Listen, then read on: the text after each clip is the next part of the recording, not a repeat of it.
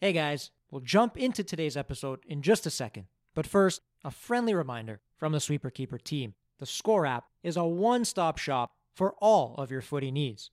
So if you haven't already, head over to your app store and download it for your iPhone or your Android. Subscribe to your favorite teams and get all of your news, scores, and highlights right in the palm of your hand 24/7. And now, here's today's show.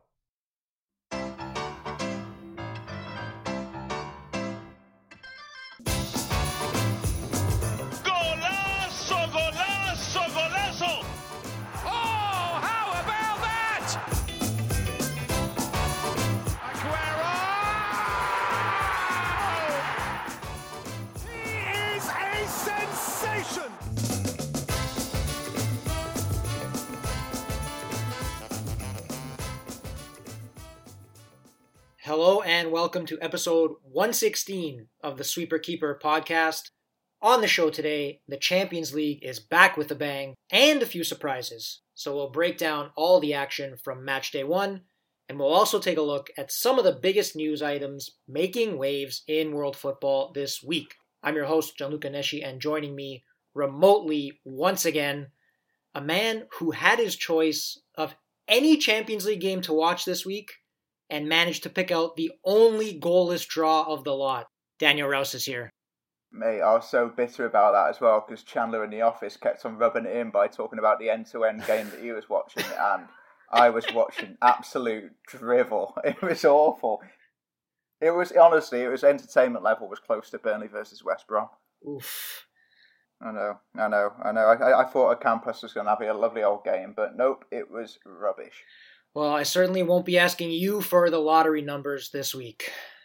Socially distanced from Rouse, basking in the glow of Milan's perfect start to the Serie A season, Anthony Lopopolo is here as well. No one is more surprised about that than I am, trust me. That's very 2020 of AC Milan, that's for sure. Yeah, we have Milan in first. I think Sassuolo's in second. Atalanta got destroyed last weekend. It's all topsy-turvy in Serie A. You know what? It's fun, too. It's fun. And I think that's what the league has needed, some unpredictable results. And I think that's what we're getting so far. This is not your nonno Serie A anymore. Not at all. Not at all. Hopefully it continues all season long. All right, guys. Let's jump right into the topic of the day. As we said, Champions League back in action. And to lead us in, as we always do, our friend? Colleague? Not quite. The one and only Tancredi Palmeri.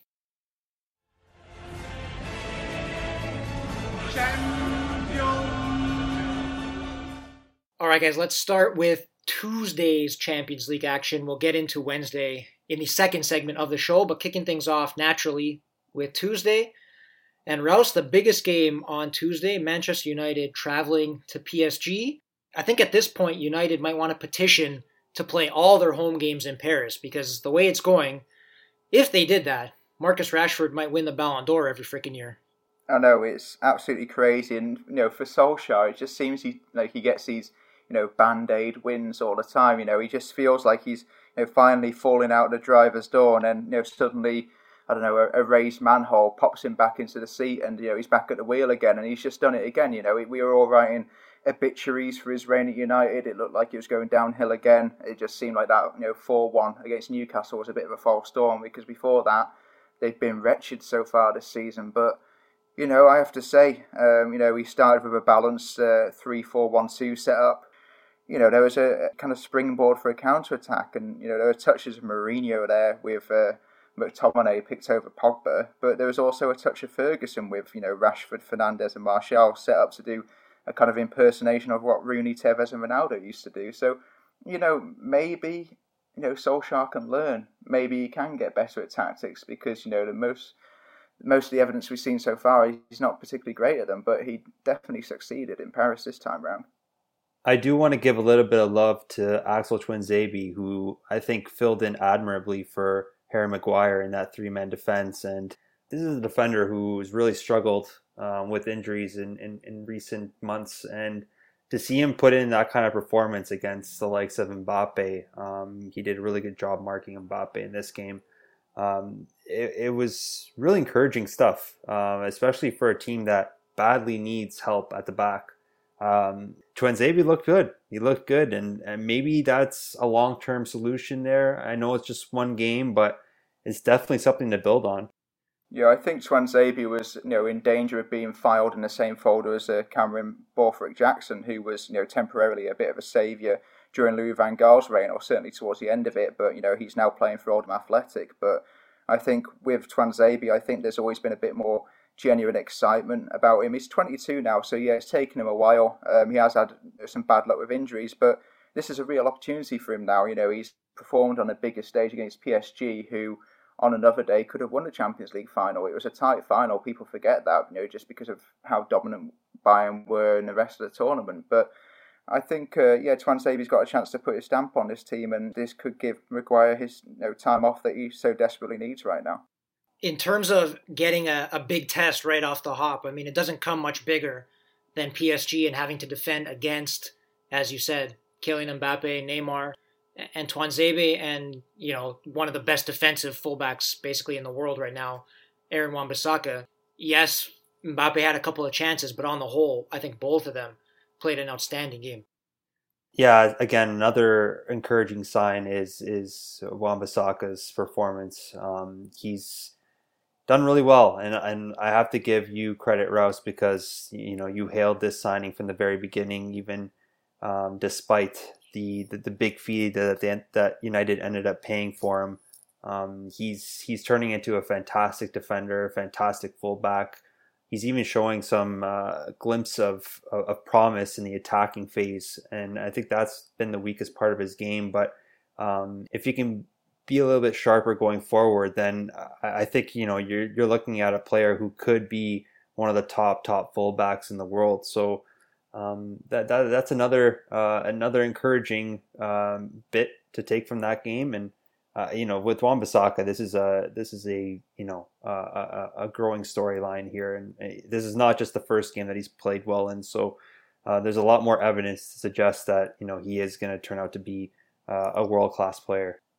And surely you think it wouldn't take that much work, because people tend to forget that from when he joined the Crystal Palace youth academy to now, he's had most of his career spent as being a winger. He only was a latecomer to the fullback position. So, we've seen signs of him improving going forward. I think he got a goal against Newcastle, if I remember rightly. So there are improvements to his game. And also, I think, another positive here for United is that David De Gea made some really good saves here and looked very assured between the sticks. And it's something we haven't seen for a while. I'm sure Dean Henderson won't be particularly happy about it. But, yeah, maybe, this is more than just an unexpected result. I think United were balanced. I think some of their key players looked like they really rose to the occasion, and then you got a surprise package like Tuanzebe just really stepping in and playing well. So all in all, it's not a fluke here. I think it was a genuinely well deserved, well thought out win by Solskjaer. Yeah, quickly about Aaron Wan-Bissaka, the goal he scored against Newcastle. Great goal, first of all. So surprising that his teammates were joking afterwards. They thought it was a cross that he just mishit and happened to put it in the top corner. His second shot on target in his professional Premier League career ever. Wow.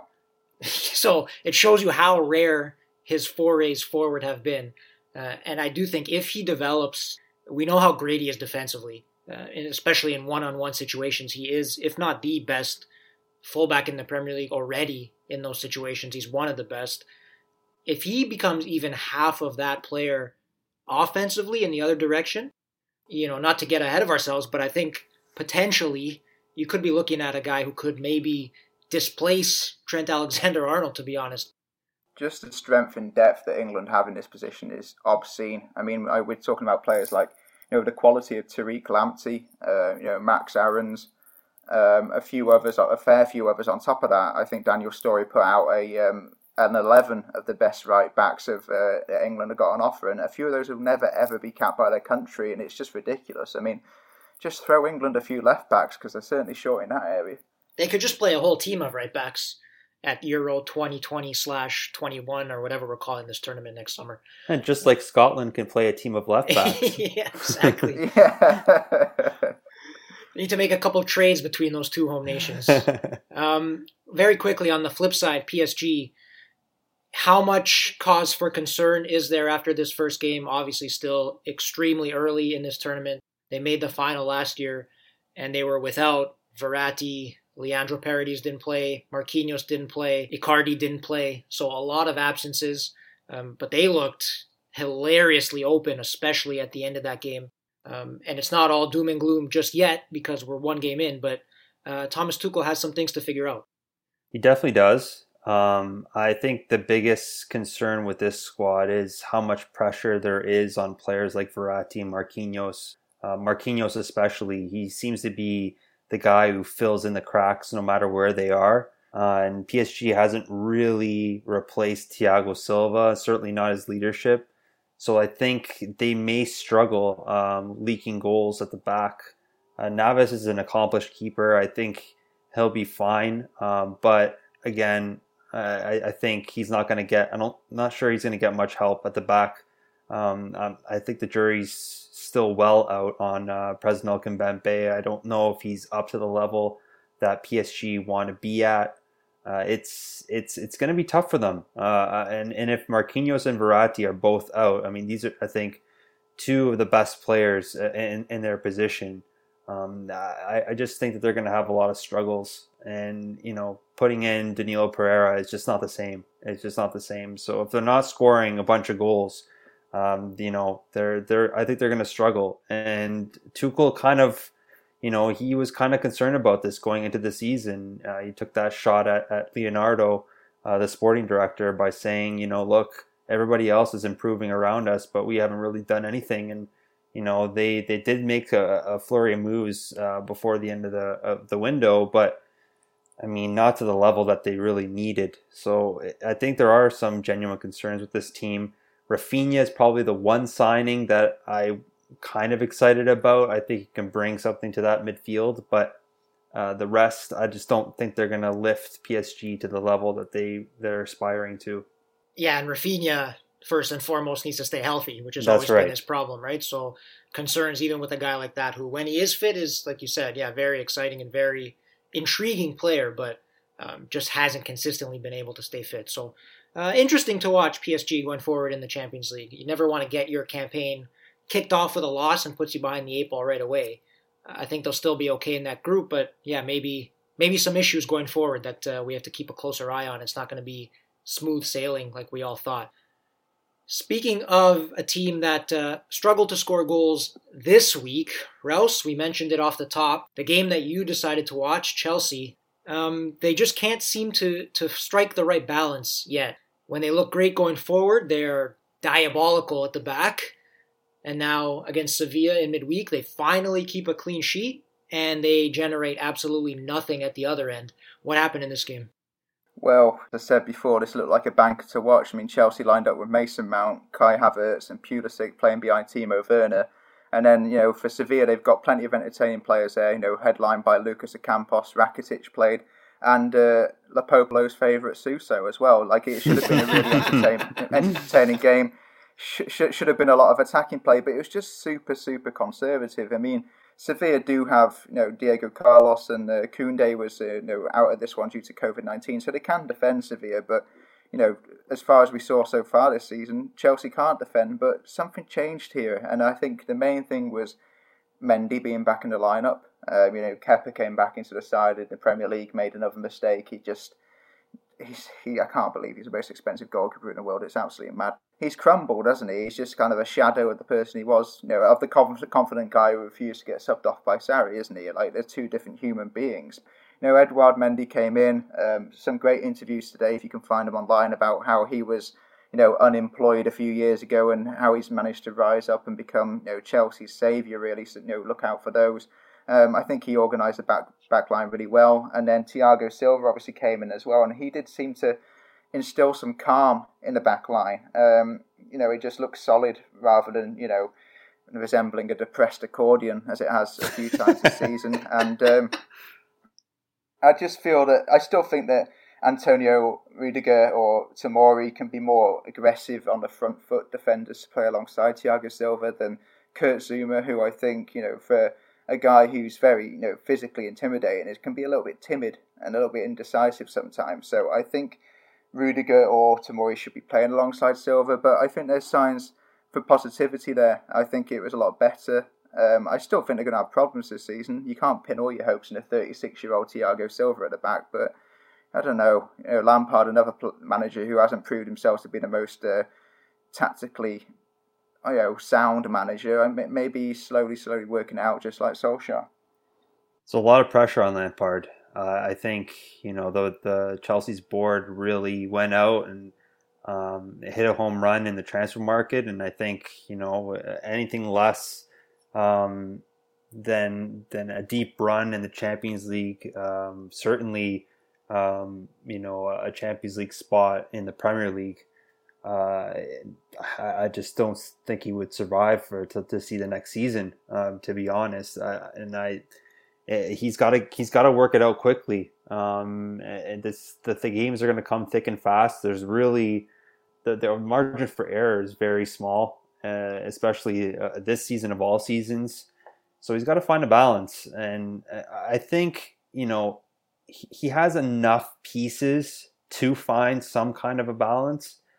But again, it's going to come down to how they manage the ball, what kind of individual mistakes are made in the field, which he doesn't really have control over. We saw Thiago Silva make, a couple of really, really poor errors on his Premier League debut. So, but again, I think that was a one-off. That was always going to be a one-off. I think Thiago Silva is a fantastic defender, and we're starting to see that now. So it's going to take, I think, a collective effort. Lampard's got to trust his players, and he's got to put them in a position to succeed. As long as he does that, there's not much else he can do, because Chelsea has so much firepower. At a certain point, he's just got to let them play and hope for the best, because he has to play to this team's strengths, and that's going forward.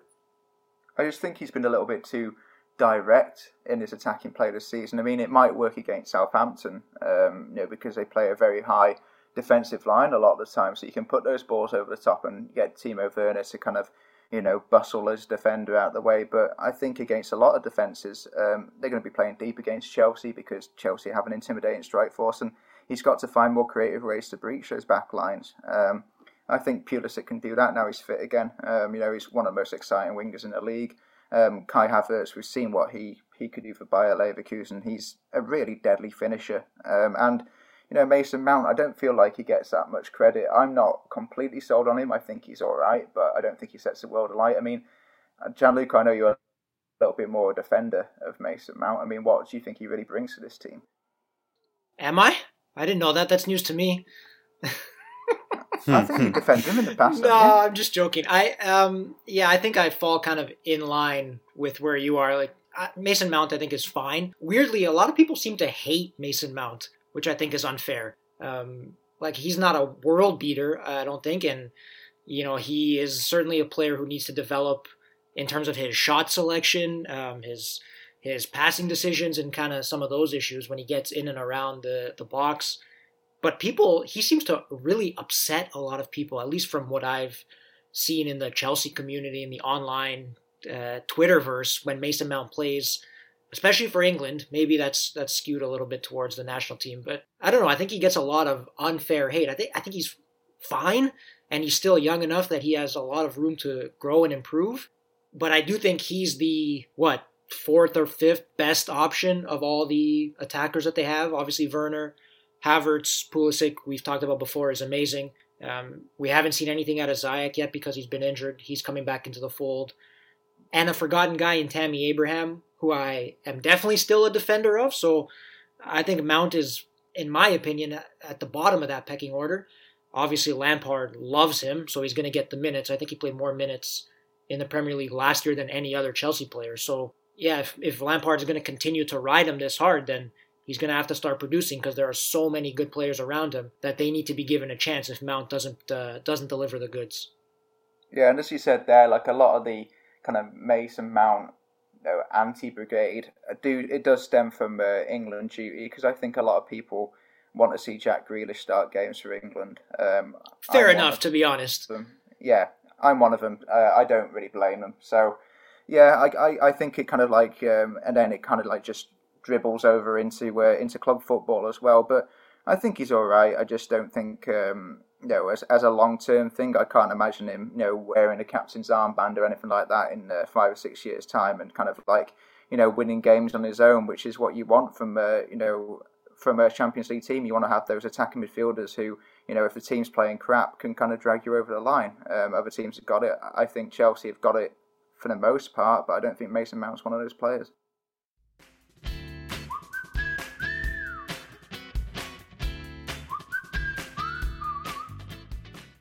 All right, moving on to a couple other continental heavyweights that were in action on Tuesday, both picking up wins, and we'll start first of all with Barcelona, who we've talked about in the past couple of shows and some of the issues they have. Now, fair enough, they played against Hungarian Minos Ferencváros, so you don't want to put too much stock into a 5-1 win.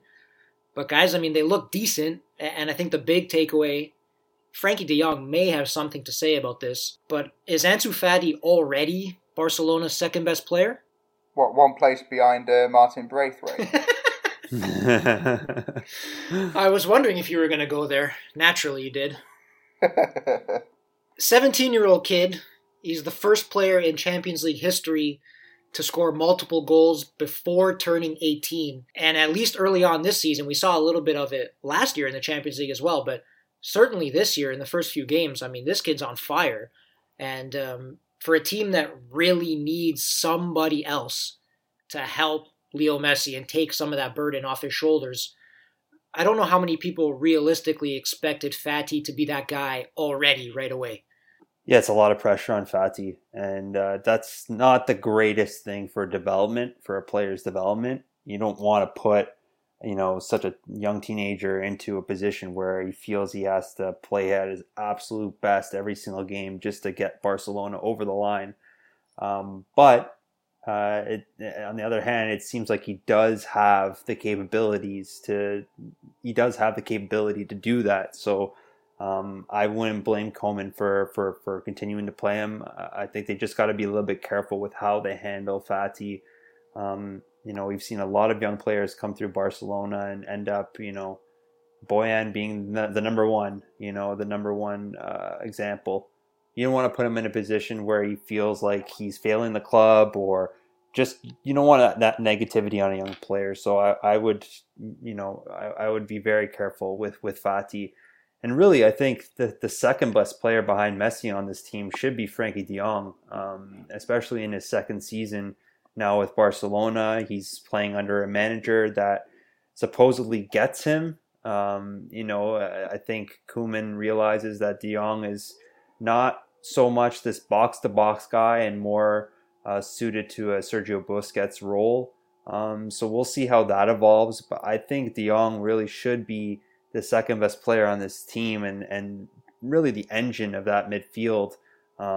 It remains to be seen whether that will actually happen. But I think when you're looking at the whole squad, it should be De Jong. And for the longest time, I think it was Jordi Alba, to be honest. I think the connection that he has had with Messi over the past couple of years, they've really combined well on a few goals. And whenever Jordi Alba's not in a team, they just look a lot worse. So I think a guy like De Jong needs to step up, and it's also up to Koeman to put him in a position to succeed. Yeah, for a long time, the Messi ball over the top, cross field to Alba in behind, and then back across for Suarez or somebody else to tap in was a Barcelona staple for a long, long time. And, Serginho Dest is getting a chance now with Alba injured. Might be back for the Clasico, still to be determined. So, yeah, again, a lot of intrigue around Barcelona this year. The one thing I'll say about Fati is they're going to be ups and downs. We're talking about a teenager who's not even turned 18 yet. He's absolutely on fire right now, and he looks like he's going to be an absolute stud for a long time. But there are going to be dips in form, and for Barcelona fans, any of you out there listening, I think just be patient. Even though he looks like an absolute world beater and pretty much unstoppable at the moment. There are going to be games where he plays poorly, and you're just going to have to accept that as we go along with such a young kid who still needs time to fully develop and become the superstar that he seems destined to be.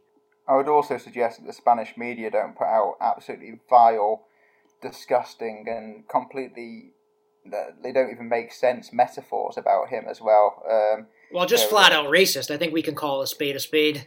Yeah, it's just absolutely disgusting. He got compared to a street vendor running away from the police.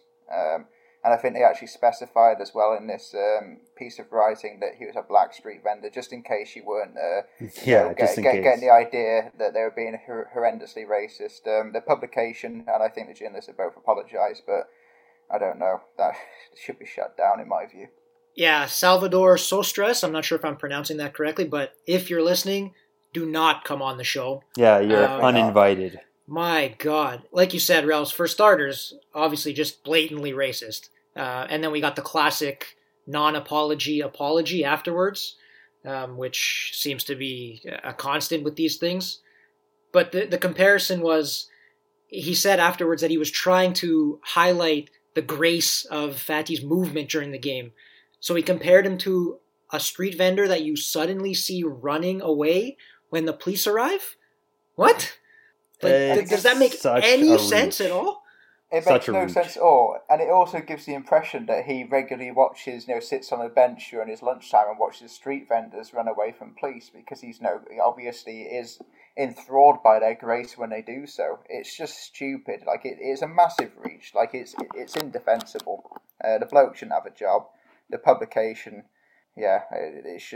people should just not buy that shit. Yeah, he said afterwards that he was, quote, deeply sorry for any misunderstanding. I don't think there was any misunderstanding. I think we all understand very well what the issue is here. So, Spanish newspaper ABC, you can probably leave that one on the shelf. All right, moving on very quickly before we go into our first break. We'll lump the two Italian teams into one here, Anthony. We had Juve with a 2-0 win over Dinamo Kiev. Alvaro Morata, my large adult son, 2 more goals. And Lazio with a surprising, frankly, 3-1 win and 3-1 upset over Borussia Dortmund. Let's very quickly start with Morata, a guy who I have always adored for some reason. I can't even explain it.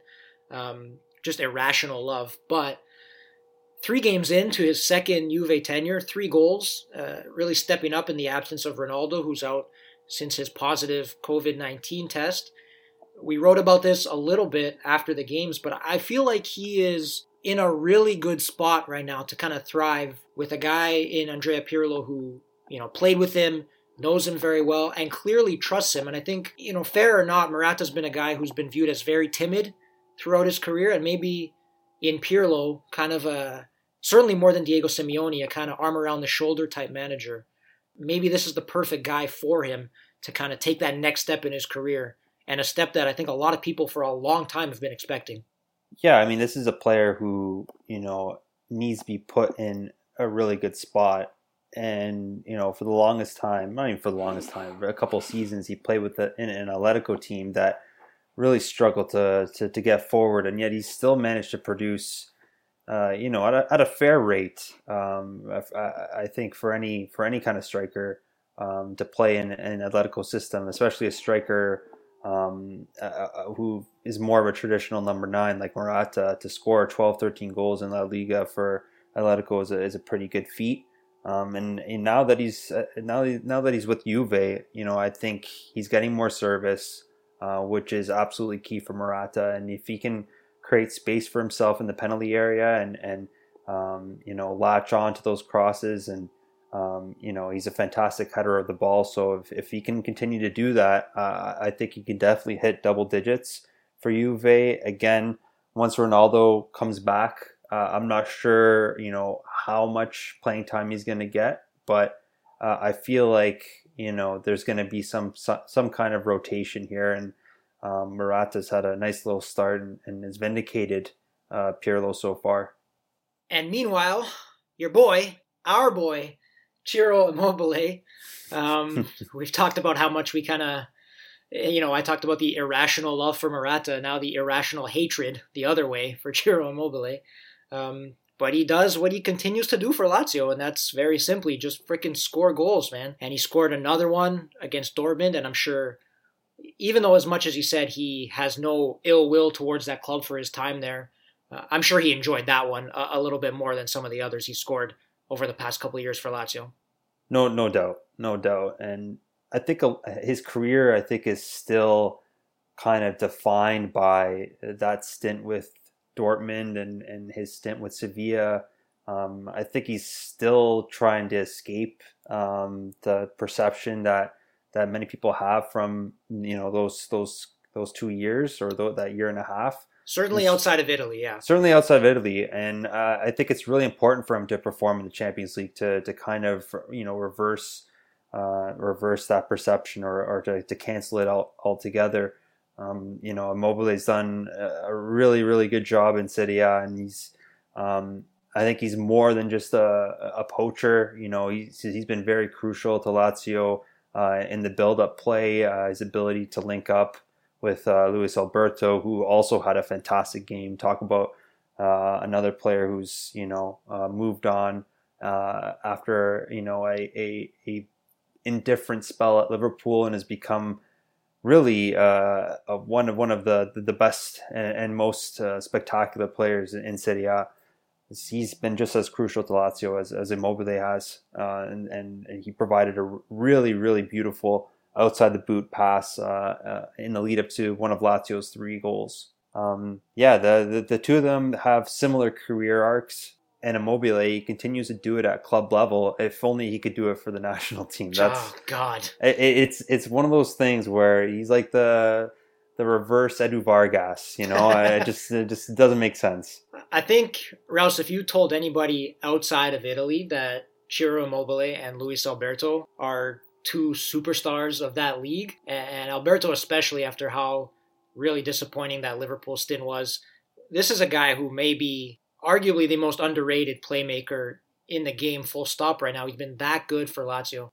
Yeah, I think a lot of narrow-minded people from England would say, you know, Luis Alberto doing so well is kind of an example of how bad Serie A is, but I think it's such a lazy way. Watch to your mouth. Exactly. I mean, it's such a lazy way to analyse things. I mean, sometimes moves don't work out for players. They go somewhere and they just don't fancy the place. I mean, obviously, a big example is Angel Di Maria when he moved to Man United. Him and his missus just didn't like Manchester. Simple as that. Didn't work out for them. He's moved on and had a fantastic career elsewhere and before he moved to Man United. So sometimes moves don't work out for players. Wrong place, wrong time. Maybe too much competition. Maybe Luis Alberto, didn't like the area. Who knows? But well, it's a fantastic job to doing it. Lazio, not everybody's favourite team. Certainly not mine. But yeah, they're making an absolute fist of it, aren't they? It's the first time in the Champions League for a while. The Angel Di Maria comparison, I think, is perfect. Also, I mean, fair play to the Di Maria family. Madrid, Manchester, Paris, I think I know which one is lowest on the totem pole in that trio. I was hoping that would get a rise out of you somehow. All right. I think on that note, we'll jump into a break. Very short one, and we'll come back on the other side. We'll take a look at Wednesday's Champions League action.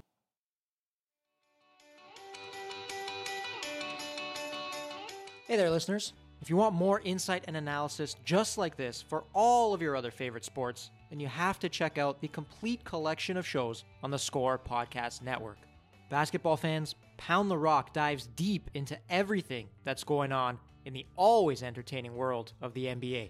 For all you baseball buffs, our Expand the Zone show meticulously breaks down the latest news from the diamond.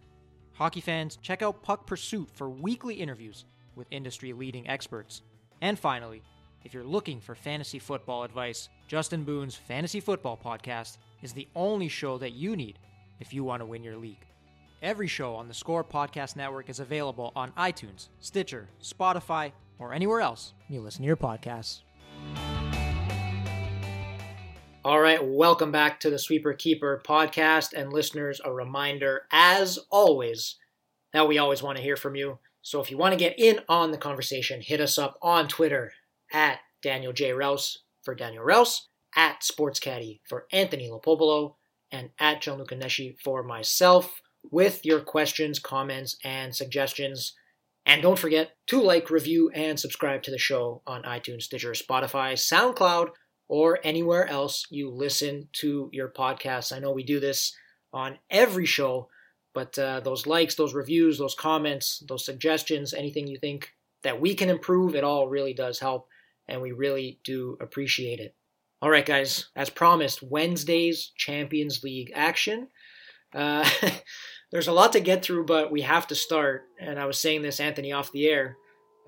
This could just be one long laugh track directed at Real Madrid because, you know, not to be too unfair to Shakhtar Donetsk, a very good team in their own right, with a lot of exciting, especially Brazilian players. But a Shakhtar team missing 10 first-team guys due to a COVID-19 outbreak. And they went in and handily beat Real Madrid in Spain in a game that finished 3-2, but frankly could have been 4, 5, even 6. Real Madrid just lost at sea. Yep, and you know, we kind of predicted this in one of our earlier podcasts where they just didn't do anything in the transfer window to improve their squad. And, you know, Zidane has done well before with this current crop of players, but you know, they're several years older now, and it's just a different situation altogether.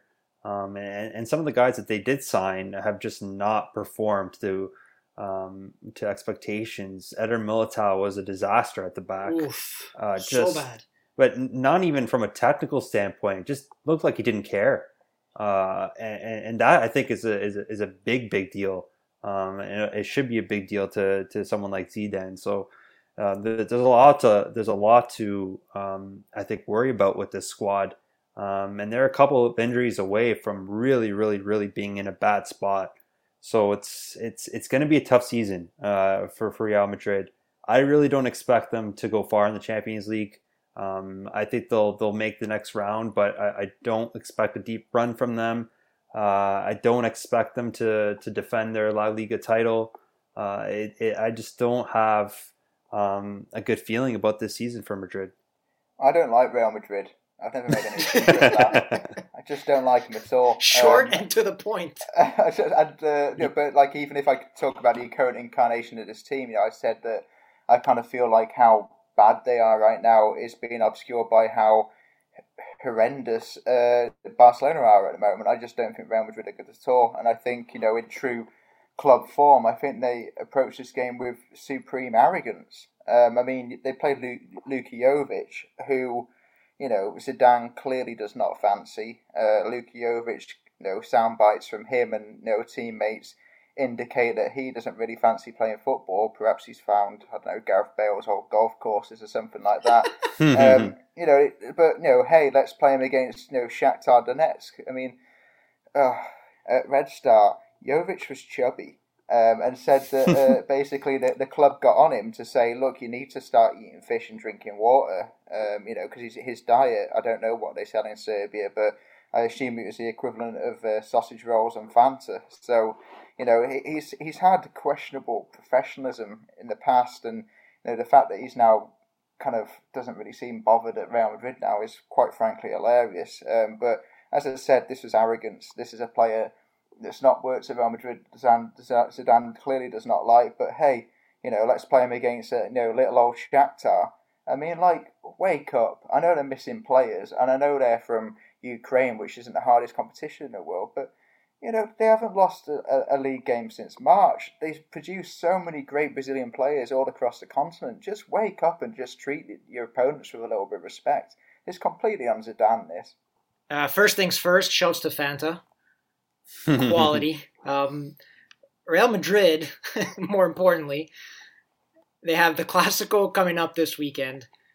This is a team who, incredibly, you know, their season could be over before we even get to January. If you look at their upcoming schedule, they get Mönchengladbach twice, Inter twice. They have away games in the league against Valencia, Villarreal, and Sevilla. You know, there's a couple of games that on paper you think they should win sprinkled in there, but they just lost to Cadiz, so anything is on the table. And then in mid-December, they close out this incredible run with the Madrid derby. So again, before we even hit Christmas, I don't think Real Madrid would fire Zidane after everything he's done there and done for them, but their season could be done before we even get to 2021. I was also, well, we can only hope, can't we? But I was... I was thinking about El Clasico, and you know, with Real Madrid in third and Barcelona in ninth, their average position between the two of them is sixth.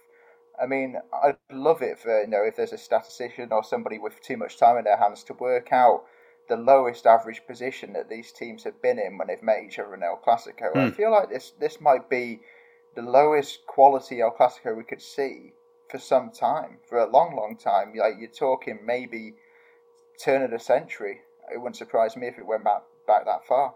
Well, the quality in general has dipped over the last couple of years. And it's been trending that way, yeah. I would say the excitement as well, going into these games. I certainly am not. I mean, it's just another game for me, to be honest now. At this point, we've had so many in a row, and to be fair, some fantastic games. But, you know, without the Ronaldo-Messi element, you know, with two teams that are clearly not at their best, it just doesn't appeal to me. And I don't think it appeals to the general, you know, football population. I could be wrong, but that's how I'm reading the situation right now. Even just the hatred, you know, the level of hatred that we saw, you know, even when Mourinho was coaching Real Madrid, and the famous eye poke, just that vibe is missing, you know, and that's really what made El Clasico such a fierce rivalry and such a fierce, you know, such a spectacle. You know, the not only the goals and the fireworks, but also the, you know, the tit for tat and the back and forth, and you know, the truce that they had to make, and while, you know, the Spanish national players from each team, you know, were playing against each other, and when they had to go to the national team, you know, they agreed to put their differences aside. That none of that's there anymore, and it just doesn't feel like there's much to the derby, or doesn't feel like there's much to the rivalry, and I guess that's why we are where we are right now. The answer is obvious then.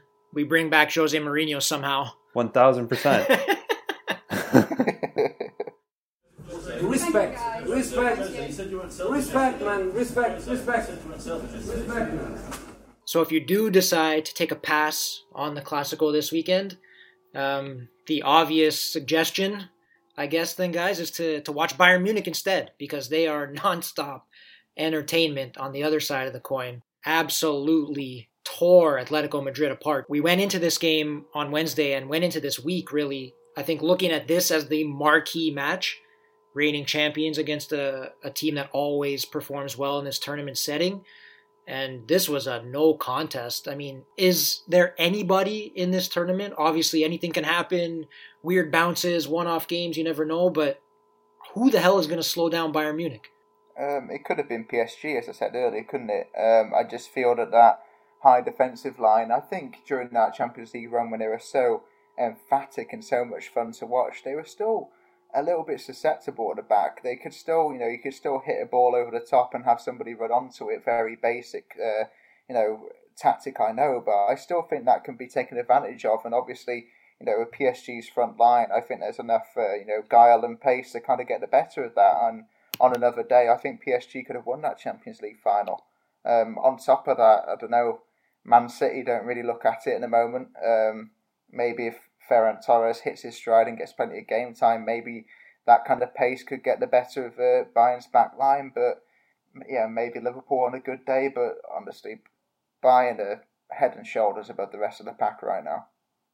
Yeah, I'd have to agree with that. At the moment, I don't really see anybody coming close to Bayern. You know, Atletico obviously just got rocked by them. City, I think, they're a bit too inconsistent at the moment. You know, this could all change a few months from now when we get to the business end of the tournament. And I expect all these big teams to be there. But, you know, Barcelona is still very much a work in progress. Real Madrid, we just ripped them to shreds. So I'm not going to even, you know, bring them up as a contender. Honestly, maybe if Chelsea can get it together, if they can find that balance in the second half of the season, maybe.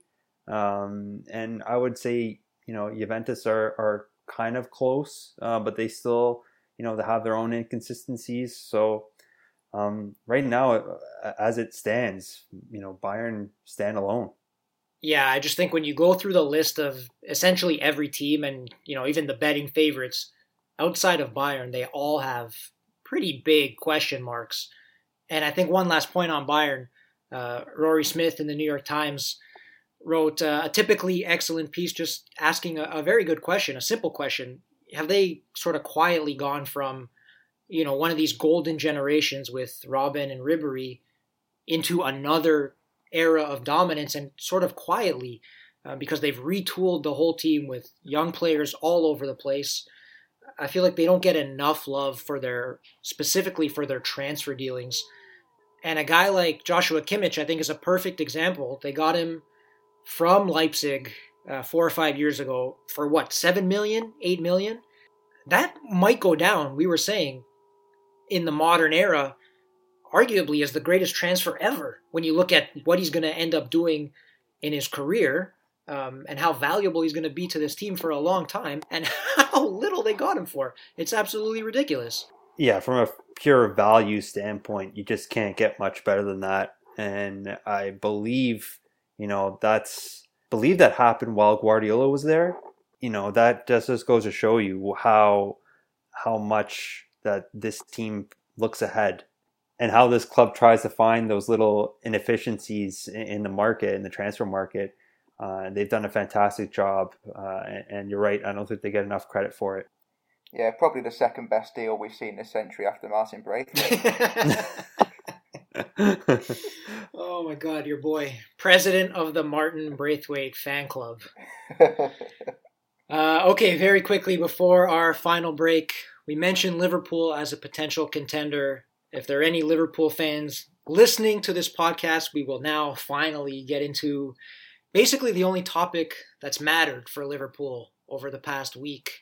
Virgil van Dijk, and can they cope without him? Before we get into that in the game against Ajax, thoughts on the Jordan Pickford tackle, and specifically all the uproar and the responses to it afterwards? You know, the most recent being Ancelotti really calling out anybody who suggested that Pickford did it on purpose. I don't think he did it on purpose. That doesn't mean that it wasn't a wretched tackle, but, obviously two things can be true here. It was a disgusting tackle, wasn't it? It was just like something that Phil Jones would do after drinking like loads of 10% lager or something like that. It was just completely erratic, no skill whatsoever. I don't think you would need the lager for that. That's a good point.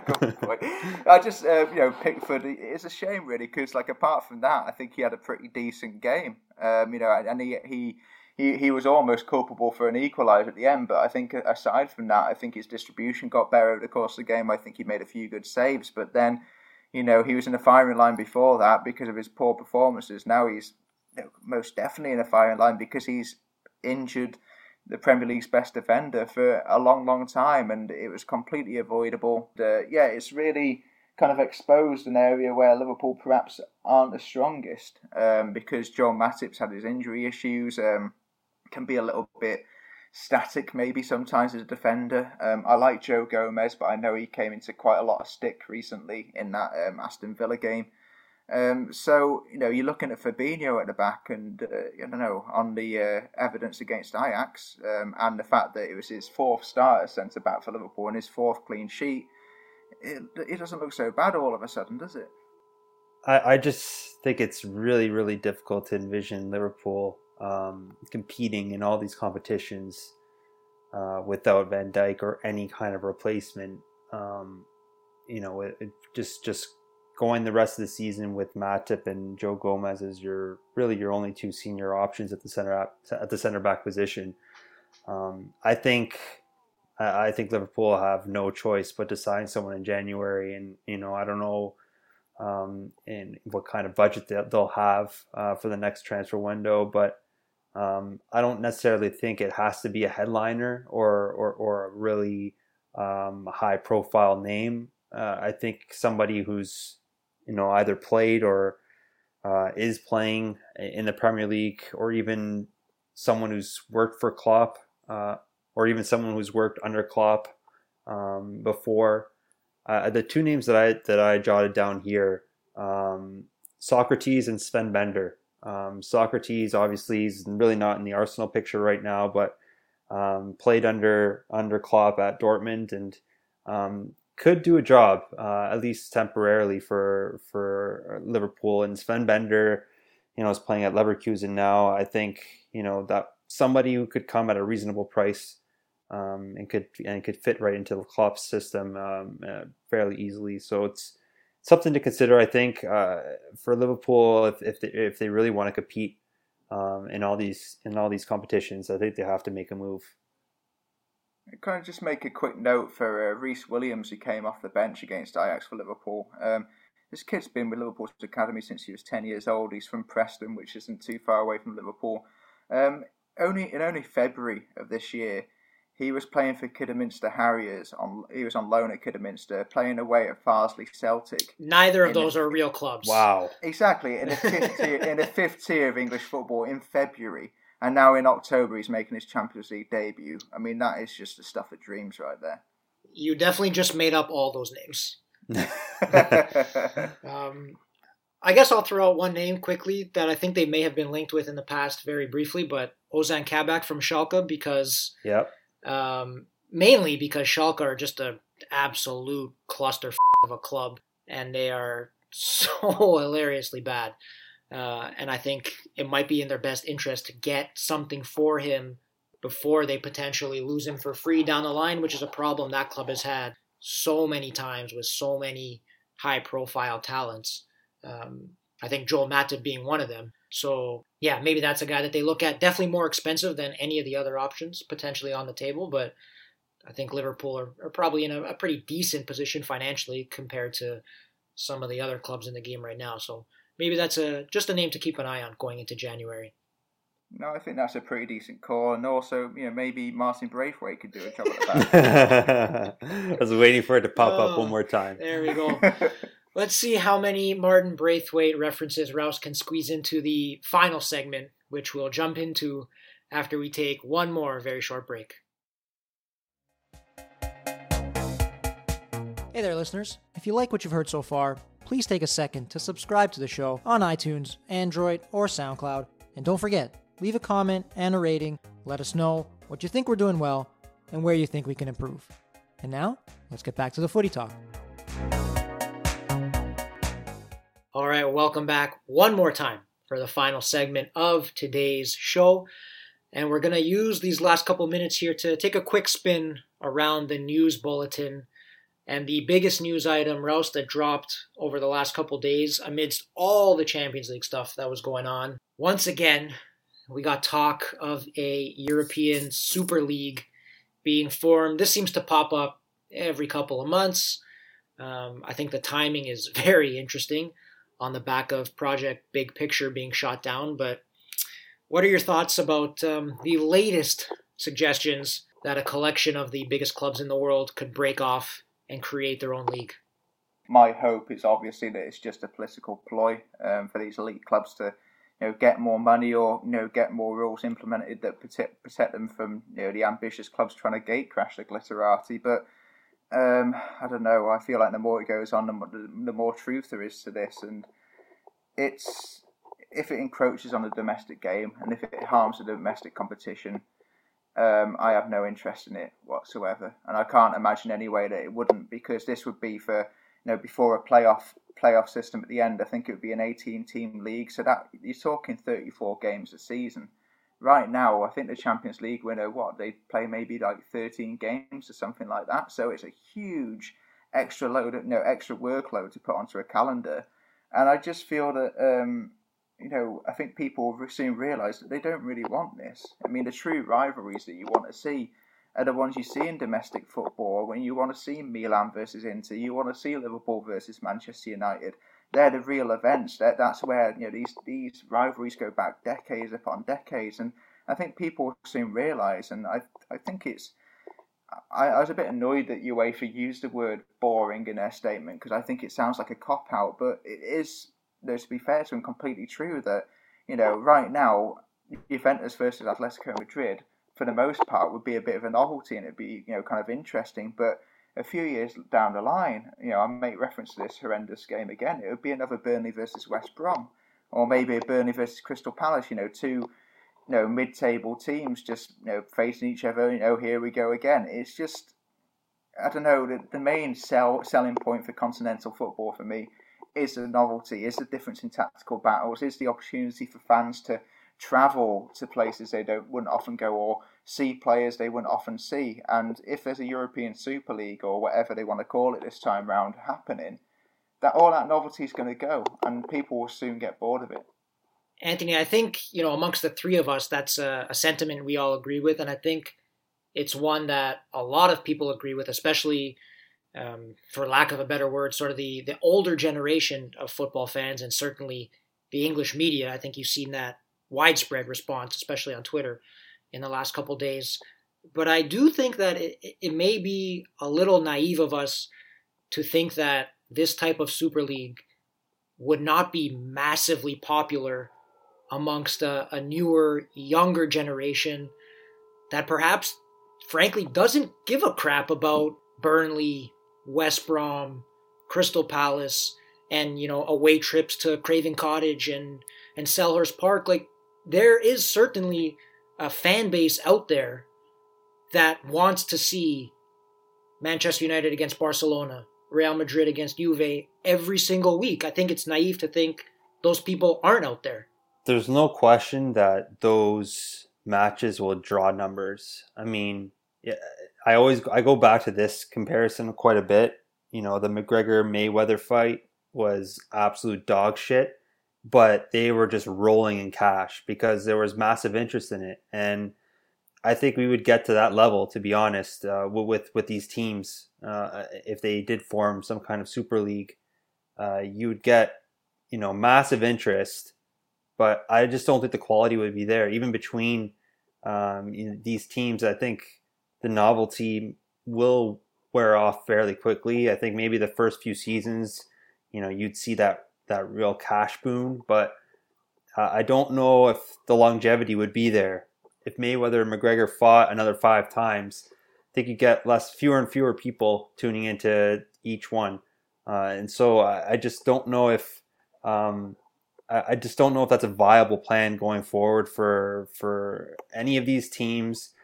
I still watch a Champions League to see a team like Shakhtar beat Madrid. That to me is appealing. And Rouse is right when you talk about traveling to different places. Once it's safe to do so, that's one of the biggest privileges I think that fans have when their team makes the Champions League or even the Europa League. It's just that draw is I think paramount when it comes to fan culture and supporters of all these different teams. And so I think, yes, from one standpoint, the sponsors, the TV deals, there will be boatloads of cash. But, after 10 years of, watching the same teams play each other, I just don't know if the interest will be there. I'm glad you brought up Shakhtar as well, because, that was a great result and a great example of something we would no longer have. And we would no longer have the runs of teams like Ajax and Atalanta, in these tournaments, because they wouldn't be invited because they're not rich and big enough.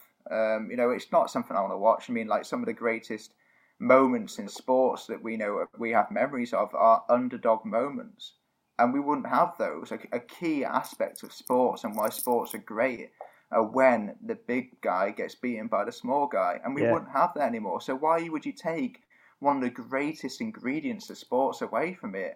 It's just, and as we've said, I think the vast majority of people are against this. The Champions League has already become a pretty exclusive competition. We're not seeing a team like Monaco win the tournament anymore. Those days are long gone. And Atalanta, runs like that are still very uncommon. And so it's not like we're seeing upsets all the time. It's still a very rare thing. And I think, the threat to these big clubs, they may not want to lose out on all the cash in the Champions League. They may not, they want to be protected from, maybe a team like Real Madrid wants to be protected from losing to a team like Shakhtar. And this is their way to do it. But I just don't, I think we've already reached a point in this tournament where it is pretty exclusive. It's a pretty exclusive club. I just don't think it needs to be made any more exclusive. And why do you need all that money? Like, what like, I feel that these big clubs, they've already got their team to the, you know, the best that they could do with the, you know, the ownership they've got, with how well run they are. It's kind of reflected by what product they got on the pitch. And, you know, say if Bayern Munich earned loads more money, like, what are they going to do with that? Say if Man City earned loads of money, like, what are they going to do with that? Are they just going to, I don't know, go to Sheffield United and buy John Fleck for the reserves or something like that? I mean, what's the point in having more money? They've already got loads of money. They're already buying all the players they want. I just don't understand this greed. It's just completely against the game for me. I know that if, you know, this, you know, meant in, you know, domestic football basically being a diluted product, I'd find it really, really difficult to get enthusiastic about my job, to be honest. Oh, I think the main group of people who would benefit from this is the owners of these big clubs. You know, I think they see an opportunity to create a kind of NFL model where every single owner is pretty much profitable. Every team is profitable. We all know that, you know, world football, it's a loss-making industry. Maybe this is a way for them to turn into a profitable industry. Again, I don't think that's the way forward. And I think even to the culture of football, owners should really be custodians for these clubs. They shouldn't, you know, it shouldn't be the be all and end all. You know, the Glazers shouldn't be the be all and end all of Manchester United. And so I think it's a little bit different when you could, if we compare the NFL or any kind of profitable sports league to world football, it's just a different story altogether. I certainly agree with both of you on all of that, but I mean, you guys hit the nail on the head. What's the driving factor behind all this? And it's the same way it is in general society, and that's the cash. And I really, truly believe, especially now with all the financial struggles that all these clubs are going through, I don't think it's going to happen. I still do think that the threat of a breakaway league is more valuable to the big clubs than actually forming one. But if they think there's more money to be made in it, I do truly believe they'll make a strong push to do it. And I think it's telling that, you know, this is at least not outwardly backed by FIFA, but FIFA certainly didn't deny it when they came out and said, you know, oh yeah, no comment right now. Since Infantino's been there, there's been a push for bigger, more glitzier club competitions and turning the Club World Cup into a giant 32-team tournament. UEFA is certainly against this because it would cripple the Champions League.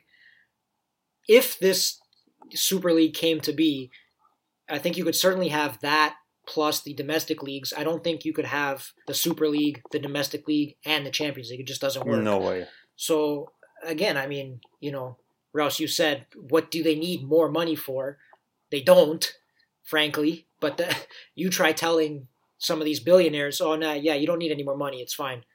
If there's more money out there to be made, I think they're going to try everything in their power to do it.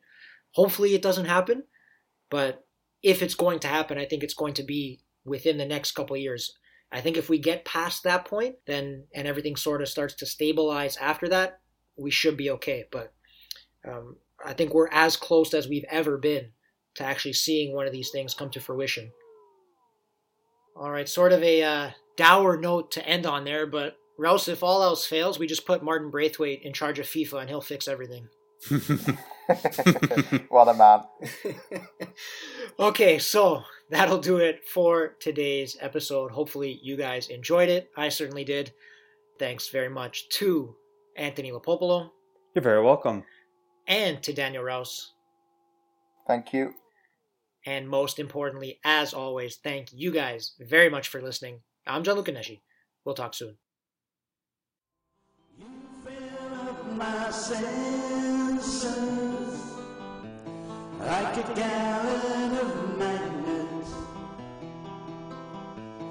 like a packet of woodbines, like a good pinch of snuff,